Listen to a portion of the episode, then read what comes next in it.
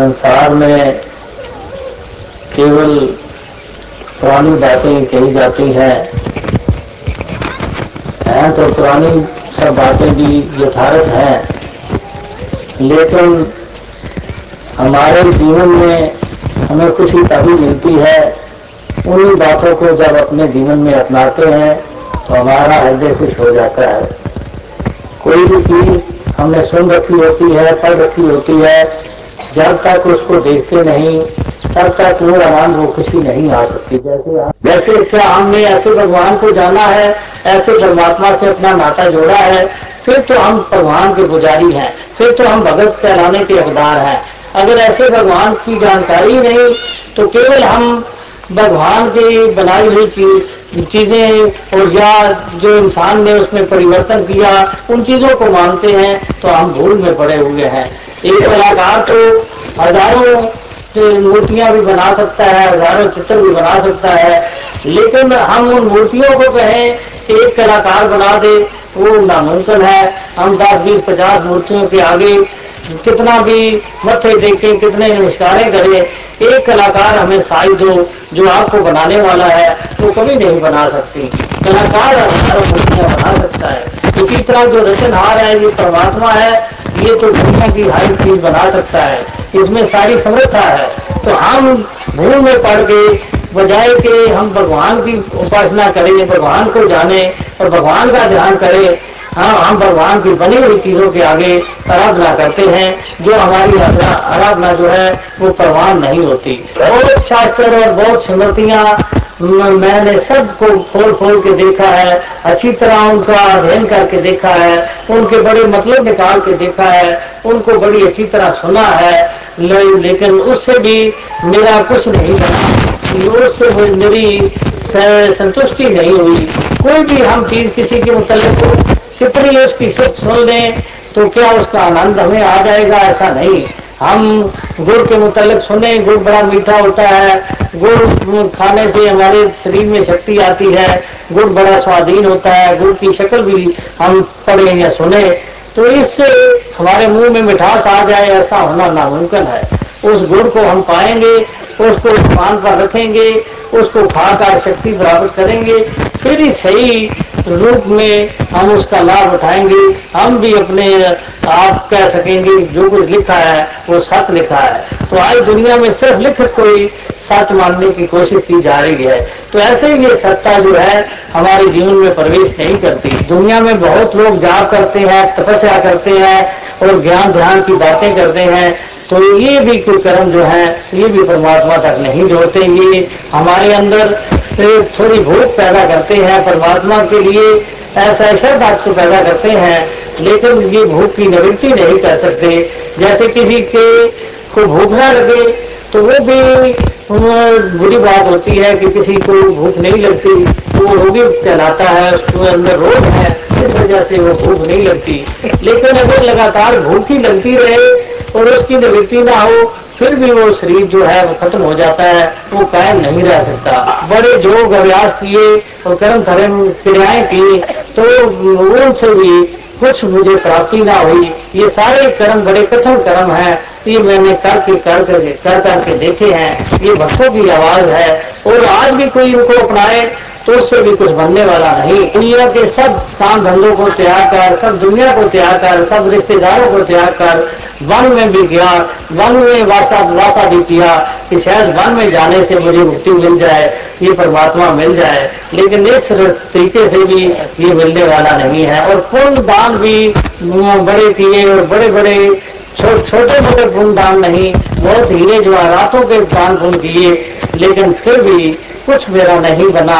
ये भगत जो जिन्होंने ज़िंदगी में इन कर्मों को कर करके देखा है, वही बात यहाँ पर कह रहे हैं कि इन कर्मों से प्रभु की प्राप्ति नहीं है।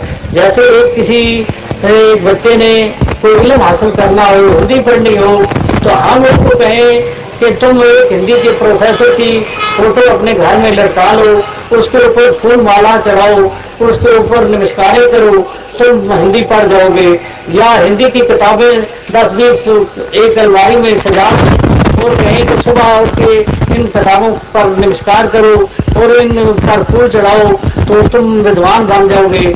या इसी ढंग से और कोई हिंदी हिंदी का सिमरन उसको बता दें कि हिंदी हिंदी करते रहो, हिंदी सीख जाओगे। इन साधनों से, इन तरीकों से कोई बच्चा जो है एक अक्षर हिंदी का नहीं जान सकता। हिंदी जानने के लिए एक उस्ताद की ज़रूरत होती है, एक टीचर की ज़रूरत होती है। वो टीचर उसको चाहे ज़मीन पर लिख कर बताए, चाहे किसी और तख्ती पर लिख कर बताए, चाहे स्लेट पर लिख कर बताए, वो अक्षरों की जानकारी देता है, वही जानकारी उसके काम आती है। उसी से वो विद्वान बन जाता है। तो अगर वो कोई ये समझे कि उन तरीकों से मैं विद्वान बन जाऊँगा, ऐसा होना नामुमकिन है। इसी तरह भगवान की प्राप्ति भी हम ऐसे भगवान के प्रेमी से ही जो खुद भगवान को जानता हो, उसी से भगवान हम भी जान सकते हैं, हम भी ये रियलाइजेशन कर सकते हैं। और किसी ढंग से ये होने वाली नहीं। तो आज दुनिया गलत कामों में पड़ के कहती है कि हमें परमात्मा मिल जाए। हम बड़ी कठिनाई कर रहे हैं। कठिनाई मिलने वाला नहीं। ये गुण से मिलता है, तरीके से मिलता है, जो सही तरीका हो, उसी से हम अपनी मंजिल तक पहुँचते हैं। जैसे यहाँ जयपुर की तरफ़ कोई रवाना हो पड़े, गाड़ी लेकर, कहे कि मैं दिल्ली पहुँच जाऊँगा और दिल्ली नज़दीक आ जाएगी। जो जो उस तरफ़ बढ़ता जाएगा जो तो दिल्ली दूर होती जाएगी।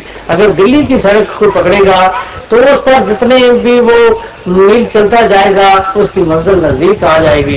इसी तरह गलत दिशा में गलत तरीके से कोई भी कर्म किया हुआ हमें दूर ले जाता है, नज़दीक नहीं ले जा सकता। कि राम नाम का विचार करना, राम कौन सा है नाम कौन सा है, ये इसके बराबर और कोई बात नहीं है। चाहे हम कितने ही कर्म कांड कर लें, वो कर्म कांड सब नीचे की बातें हैं।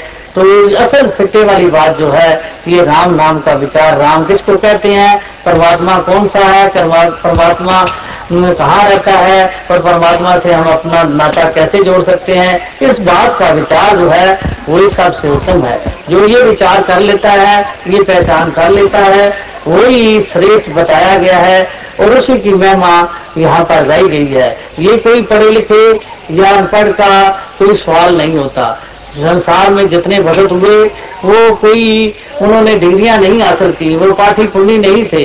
आप कभी नहीं पढ़ते कहीं भी कि भीलनी जो एक बहुत ही छोटी जात से तलक रखने वाली थी, जिसका काम ही केवल सफ़ाई करना था, और उसको राम मिले और राम की वो सबसे श्रेष्ठ भगत बनी, हनुमान उसका सबसे श्रेष्ठ भगत बना तो उसके मुकाबले में बड़े बड़े तपस्वी भी थे बड़े बड़े जगेश्वर भी थे, जो पंपा सारपा रहते थे लेकिन उनमें, उनका कोई नाम नहीं आता। उनको कोई भी भगत कहने के लिए तैयार नहीं। उनकी कोई प्रशंसा करने के लिए तैयार नहीं। चाहे वो बड़े विद्वान थे, बहुत एकदम सुरक्षा थे, सब कुछ वो जानते थे, लेकिन उनकी प्रशंसा कहीं हमें मिलती नहीं। लेकिन मिलती है तो चाहे वो कुछ भी नहीं जानती थी, एक ही लगन उसको थी कि मेरा प्रभु, मेरा परमात्मा, मेरा राम मेरे अंग है और राम की पुजारी थी तो उसकी तो आज प्रशंसा होती है। आज बिजली के जूठे जूठे वीरों की चर्चा होती है। आज हनुमान की सब सेवा की चर्चा होती है। तो उसके मुकाबले में बहुत बड़े बड़े लोग जो थे, उनकी कोई बात भी नहीं पूछता। तो कहने का भाव, ये भक्ति कोई ये तो मेर और कृपा की दृष्टि से ही ये मिलती है। ये अपने कर्मों से प्राप्त नहीं होती। ये विचार कैसे होती है? गुरु के मुख द्वारा ये नाम एक दफ़ा ही जाना जाता है और जानकारी की पहचान हो जाती है। फिर से ये सारी उम्र ही ये हमारा साथ निभाता है।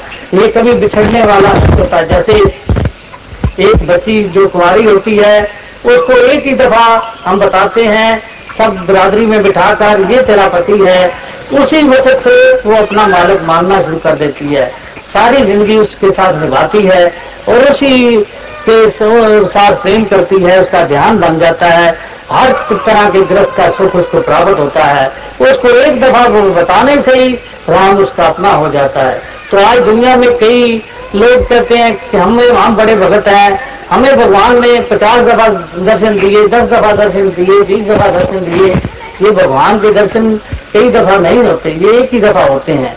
और एक दफ़ा जो दर्शन है, वो कायम रहते हैं, वो कभी कहीं जाने वाले नहीं होते। इसी तरह पुरातन भी एक इतिहास में आता है कि रामदेव जी जब ब्रह्मज्ञानी नहीं थे, उनकी पहली अवस्था थी तो उनको कई दफ़ा भगवान कृष्ण का रूप उनके सामने आया। और कई दफ़ा उसको दर्शन हुए, लेकिन वो फिर दर्शन जो है, अलोप हो जाते थे। तो वो बहुत कुछ होता था, नामदेव अपने मन में, कि मुझे कई दफ़ा दर्शन हुए हैं।